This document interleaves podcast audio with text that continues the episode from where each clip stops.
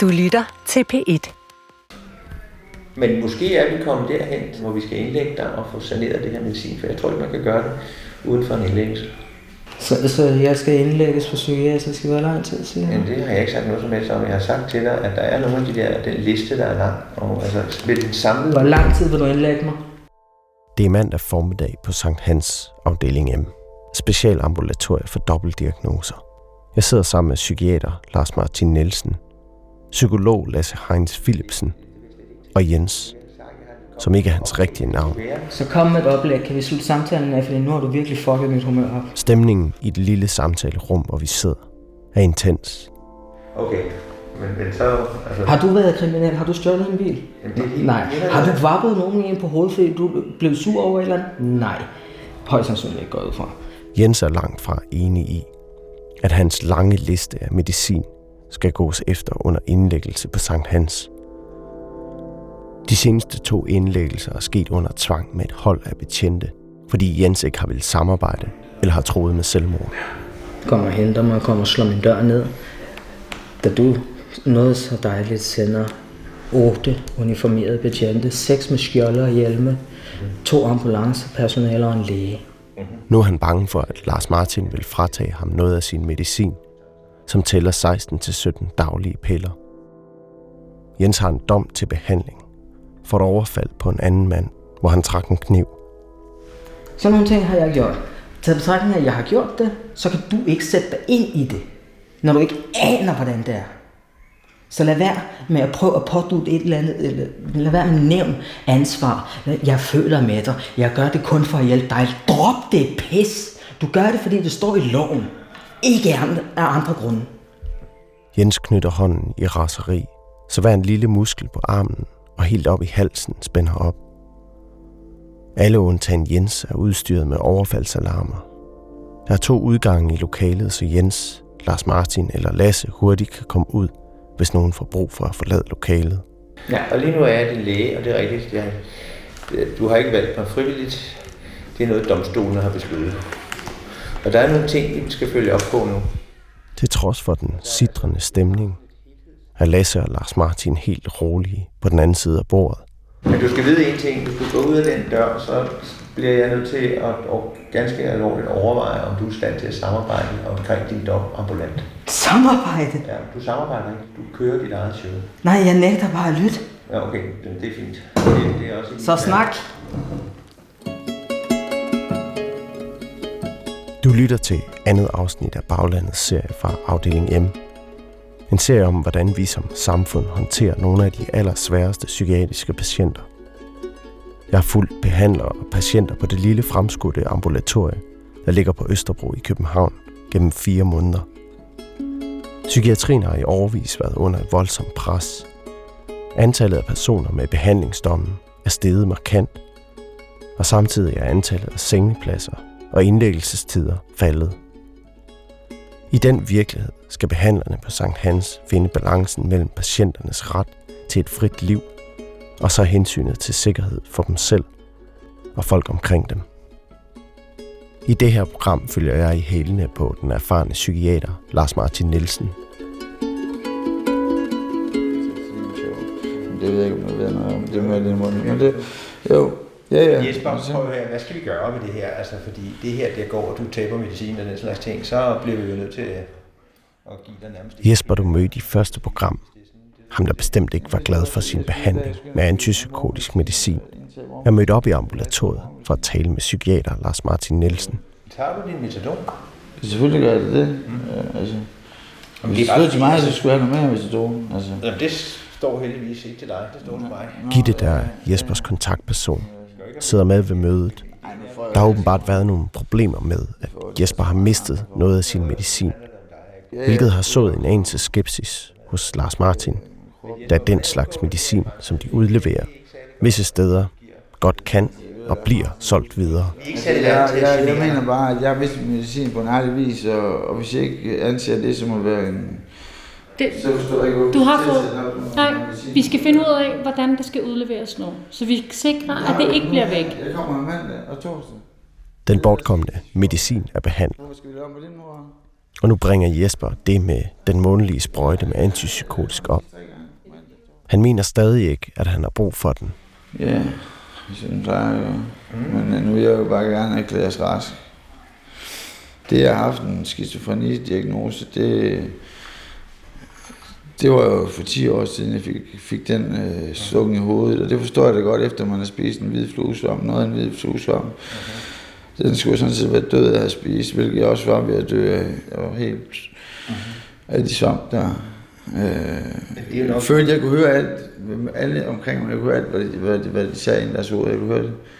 Jeg kunne høre det helt, jeg kunne høre min mor og far snakke til mig, hvad de. Alt, alt, simpelthen. Det var sygt, sindssygt.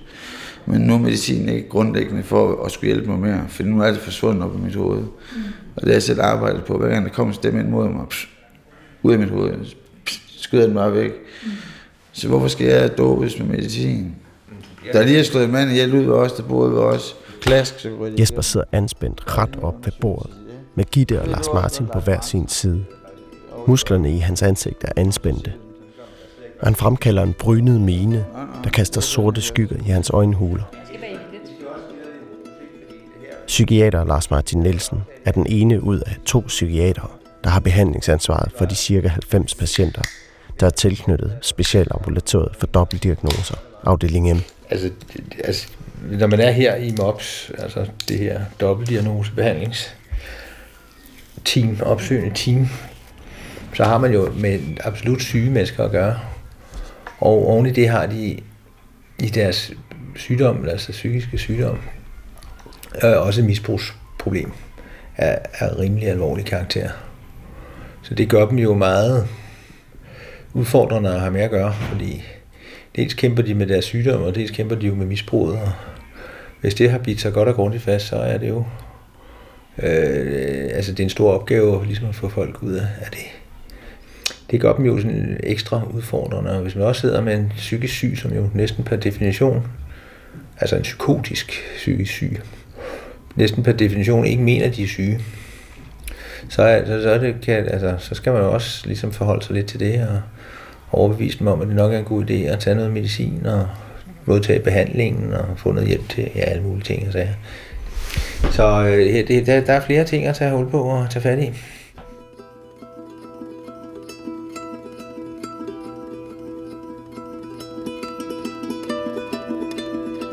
Men vi skal tilbage på det gode spor, Jesper, fordi det går meget godt. Så vi skal bare tilbage på at holde dig lidt i snoren, og du passer på din medicin.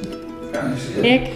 Jo. Og ikke noget med at skaffe til andre og lade hjertet løbe afsted med dig. Samtalen med Jesper er ved at være slut. Jesper passer fremover bedre på sin medicin. Gitte kommer fast to gange om ugen med leverancer, og han fortsætter sin antipsykotiske behandling. Yes. Det er godt. Var det det, Lars Martin? Ja. Er du skuffet over, at du ikke fik mere ballade? Jeg tror slet ikke, jeg skulle have ballade, men altså... men altså... Jeg snakker lige medicin, Ja. ikke? Jo. Alle giver hånd, Jesper nikker, og han er ude af døren med det samme. Ja, det var det godt. Hej, velkommen til. Hver mandag klokken kvart over ni uddeles medicin til dem, der kan og må komme og afhente selv. Øh, Det er fredag, du skal komme.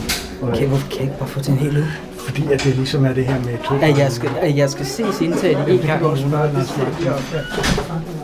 På en stol lidt for sig selv sidder en mørkhåret fyr i en lang grøn militær frakke, blå skjorte og sikkerhedssko. Det er Jens. Ham du hørte om i starten af programmet. Ham der var rasende over, at hans lange liste af medicin skulle gås efter. Skal jeg åbne de her doveposer? Det plejer jeg godt at kunne finde ud af. Jens er 30, skizofren med et misbrug af kokain. Et søvnigt, men enormt stift blik kigger mig direkte i øjnene, da jeg rækker hånden frem for at hilse. Vi finder et lille lokale, hvor vi kan tale i ro. Hvad går din psykiske sygdom ud på? Ja, Skizotypisk sindsledelse. Det er en form for skizofreni. Hvis du skulle prøve at forklare, hvordan du, altså hvordan din sygdom gør, at du er anderledes end, end andre mennesker, hvordan vil du forklare det? Uh, hallucinationer. Så hører jeg stemmer. Social fobi. Og generaliseret angst. Så det gør det svært at bare gå ud og købe ind. Det er en udfordring for mig. Og, øh, når stemmerne så kommer, så øh, ved jeg ikke, om det enten er nogen, der faktisk taler til mig, eller om det bare er noget, der foregår inde i hovedet på mig. Så det kan godt være sådan lidt spooky, når man sidder alene i sin lejlighed. Jens har taget den lange frakke af og hænger den over stolen. Og skjorten indenunder er også en form for militær beklædning. Med et lille dannebro på højre skulder. Du, har, du kan godt lide sådan lidt dansk militær tøj, eller hvad? Du har sådan, er det ikke sådan en militær skjorte, den der, du har på? det er en militær skjorte. Hvordan kan være, du, du godt kan lide det? Er det tilfældigt? Jeg har altid haft en eller anden interesse for militær. Nok der, jamen, deres våben, øh, og så udstyret, og der synes jeg er spændende. Hvor- Hvordan dyrker du det? Altså, sam, samler du på tøj eller våben? Eller, eller hvad? Jeg vil gerne, men øh, politiet de har taget min blankvåbentilladelse. Og jeg må ikke øh, få en samlertilladelse til skydevåben. Og hvor, hvorfor har politiet taget den? Øh, min blankvåbentilladelse blev taget, fordi jeg troede en med tvær. Hvem var det, du troede med et svær? Min nabo. At den er ikke så god? Nej, det kan man vist godt sige. Han synes, han skulle blande sig i et skænderi, mig og min kæreste havde. Og så langede jeg bare ud efter et svær og pegede mod ham og sagde, jeg synes, du skal gå ind i din lejlighed, inden jeg skærer hovedet af dig. Ikke det smarteste at sige. Jeg tror, det gik en halv time, så bankede det på døren, og så kom der to betjente ind med pistolerne trukket. Der tog de mig med, tog alle mine svær og min øh, blankvåbentilladelse. Nu har jeg søgt om blankvåbentilladelse en 7-8 gange over de sidste to år. Og fået afslag på afslag. De fleste gange så er det begrundet med min øh, psykiske tilstand. På en måde kan jeg jo godt forstå dem. Fordi Hvis jeg nu var dybt psykotisk og havde et uhyggeligt skarpt svær, det kunne godt blive en meget farlig blanding. Du virker jo ikke... Altså, du virker meget stille og rolig, når vi sidder lige her, men, men det kan godt stikke helt af, hvis du får det dårligt, eller hvad? Hvis jeg ikke tager min medicin over en længere periode, så forsvinder jeg fra virkeligheden. Hvor det, for mit vedkommende, så føles det som om, jeg går rundt i et computerspil. Så hvis jeg slår en ihjel, øh, jamen, så får jeg bare nogle point. Og hvis jeg bliver dræbt, så starter jeg bare forfra derhjemme. Det kan man jo så, når man er klar i hovedet, godt tænke sig til. Det, så er man til far for sig selv, i hvert fald. Og også for andre.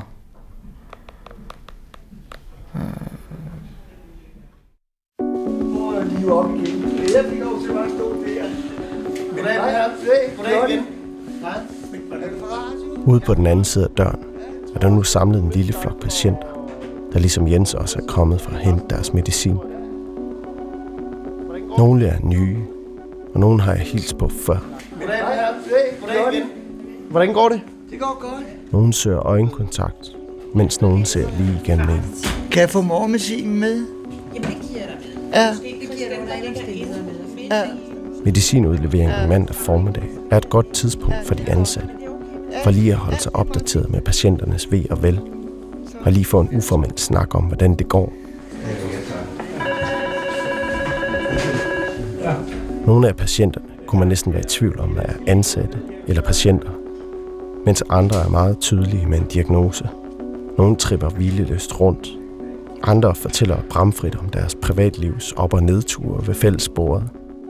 Mens nogen sidder helt passive i deres egne lukkede verdener.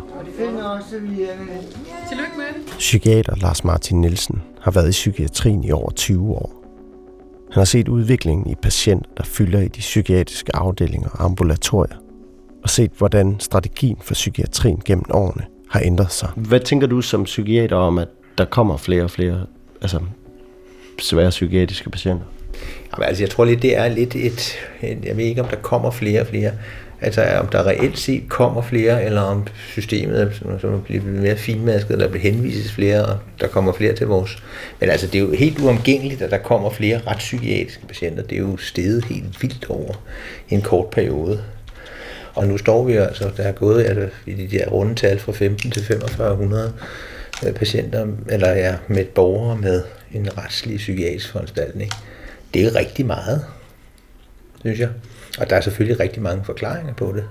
Altså, der er dels det her med det personfarlige, det er underbehandlingen og, og de korte indlæggelsestider, den manglende sådan, øh, mulighed for, for god psykiatrisk opfølging ambulant, og, som der i hvert fald har været, og, og sengepladserne, som er, er lagt ned, ikke? eller som er reduceret betydeligt i den her periode også.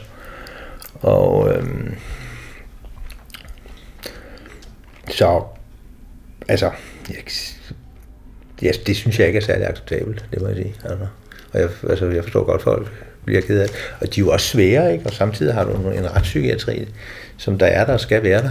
Men, mm. men, men, men det sidste, jeg læste om det, der var det jo sådan, at der var jo sådan set flere retspsykiatriske øh, patienter i almen psykiatrien, end, end hvad retspsykiatrien havde kapacitet med. Så, så der er jo sket, der er jo et eller andet her, der, der, der man ikke har fået taget hånd om. Men tror du, det er fordi, at systemet er blevet bedre til at, til at opdage det, hvor i gamle dage, så blev de bare puttet i fængsel på lige fod med, med andre? Øh, Eller, eller, er det, eller er det fordi, at, at, at samfundet avler flere psykiske sygdomme nu om dagen? Altså, hvad tror du?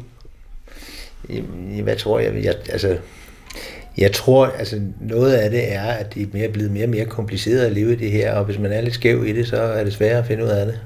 Og hvordan man gør, så kan lovens lange arm fange en, eller hammeren falde. Og rettens hammer, det tror jeg noget. Og så tror jeg også, der er noget af det der med, at, at, at øhm, altså, det er der nok heller ingen tvivl om, at der er, har været mere fokus på det, på, på de psykiatriske afdelinger, i takt med travlheden og det her svingdørsbegreber, og folk har været mere måske stofpåvirket og, og mere øh, psykotisk og mere adfærdsforstyrret, og, og måske har truet og gjort osv., der, der, der ligger også nok nogle, nogle, nogle, en, en, en ændret anmeldelsespraksis på det.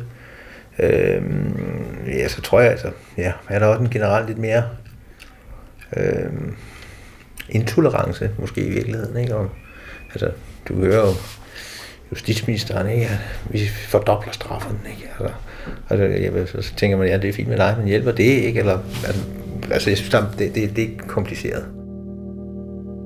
Specialambulatoriet for dobbeltdiagnoser, afdeling M, sørger man for det, man kalder en helhedsorienteret behandling. Det vil sige, at ved siden af behandlingen af de psykiatriske lidelser, får patienterne også misbrugsbehandling, og ja, sågar nikotinplastre og vitaminpiller. På den måde har Lars Martin og den anden psykiater på ambulatoriet dermed et overordnet behandlingsansvar for deres patienter. Jeps. Goddag. I dag vil du gerne snakke med mig? Nej. Nej, men det gør, det, vil- det gør du alligevel. Ja, jeg har fået at vide, det er den ene samtale, jeg skal have om året. Lars Martin har indkaldt Jens til samtale for at tage en snak om hans lange liste af forskellige medicin på ca. 16-17 daglige piller. Alt sammen noget, der på et tidspunkt er ordineret, men som måske nu ikke længere er nødvendigt. Jens er langt fra begejstret for at tale med Lars Martin. Men på grund af sin behandlingsdom er der ikke rigtig nogen vej udenom. Jeg har et behandlingsansvar, og jeg vil gerne gøre mit arbejde så godt som muligt som læge. Ja. Og lige nu er jeg din læge, og det er rigtigt. Jeg, du har ikke valgt mig frivilligt. Det er noget, domstolen har besluttet. Og der er nogle ting, vi skal følge op på nu. Og der, er- altså, jeg har sådan et helhedsansvar for dig. Det er helt indiskutabelt. Det er, Kom til sagen, så Det vil jeg gerne. Den her samtale Vi- overstå. Ja. Vi kan starte med korsettet. Jens var ude for et trafikuheld for et par måneder siden, hvor han brækkede ryggen. Siden har han gået med et slags apparat, der skal holde hans ryg på plads. Et korset, Nej, nej. der nærmest ligner en skudsikker vest. Der står Men datoen for, hvornår han skulle stoppe med at gå med det, er for længst overskrevet. Så jeg går med det, og nu gider jeg ikke snakke mere om det. nej, men, men, Fordi du er ikke min behandler inden for min ryg. Jamen, det, det, der har du sådan set misforstået øh, systemet. Du har ikke behandlet min ryg på nogen måder. Du, nej, det skal jeg heller ikke, men, men der er et begreb i det danske sundhedsvæsen, der hedder en, en forløbsansvarlig læge. Og det er jeg blevet udpeget af. Øh, Jesus, mand, det er jamen, jeg ikke, det er ikke bare, jamen, jamen, øh, det er ikke bare, der laver landets love. Ej, så ville landet fandme slet ikke hænge sammen. Ja, det ved du så ikke noget om. Men, Næsvisen mand. Men, men jeg, jeg siger bare, jeg siger til dig, jeg bliver nødt til at, at, at få afklaret, om du skal gå med det korset eller ej. Jeg går med det, så længe det gør ondt. Det vælger du selv, men du skal forstå en ting lige nu, at du... Jeg vil da skide på, om jeg får smertestillende af dig. Jeg vil skide på, om jeg får skæv ryg. Min ryg er skæv i forvejen, og smertestillende får jeg på gaden. Så du overtræder din behandlingsdom. Kæft, mand. Men det gør du da, hvis du kører illegal medicin. Jeg er sgu da nødt til at få smertestillende et eller andet sted. Du skal vide en ting, at gå med det korset, det risikerer dig at stille dig i en dårligere øh, forfatning fremadrettet, fordi du på en eller anden måde aflaster det, som er den naturlige påvirkning ved at gå og ligge og stå og gøre. Samtalen varer 50 intense minutter og ender lidt i en blindgyde. Lars Martin foreslår, at Jens selv må stå for alt andet end det antipsykotiske medicin, da han ikke vil samarbejde om at blive undersøgt for, om han har brug for al sin øvrige medicin. Så gør det. Men det kan godt være, at vi ender der. Gør det. Please. Gør det. Vi har et ansvar. Jeg vil skide på dit ansvar. Du udøver det som en forbandet Stalin. Skide diktator, mand. Hvis Jens ikke samarbejder med Lars Martin og det øvrige personale, kan den yderste konsekvens være tvangsindlæggelse. Hvor psykiateren skriver det, man kalder røde papirer. Jens vil så efterfølgende blive hentet af politiet og bragt til en lukket psykiatrisk afdeling. Noget han efterhånden har prøvet nogle gange, og bestemt ikke ønsker igen. Men der er jo ikke en skid fedt i den her verden, når man bliver dikteret, hvad man skal og hvad man ikke skal. Jeg håber sgu, jeg snubler og brækker nakken på vej væk herfra. Det er jo ikke godt. Det håber jeg, ikke- det håber jeg ikke, du gør. Nej, den var, fandme- den var trappen vis. Jamen, jeg tror, vi stopper her, så, men det er der ved at komme langt i forhold til, hvad vi har siddet. Jeg har kun godt nå nå, så... Tak for nu.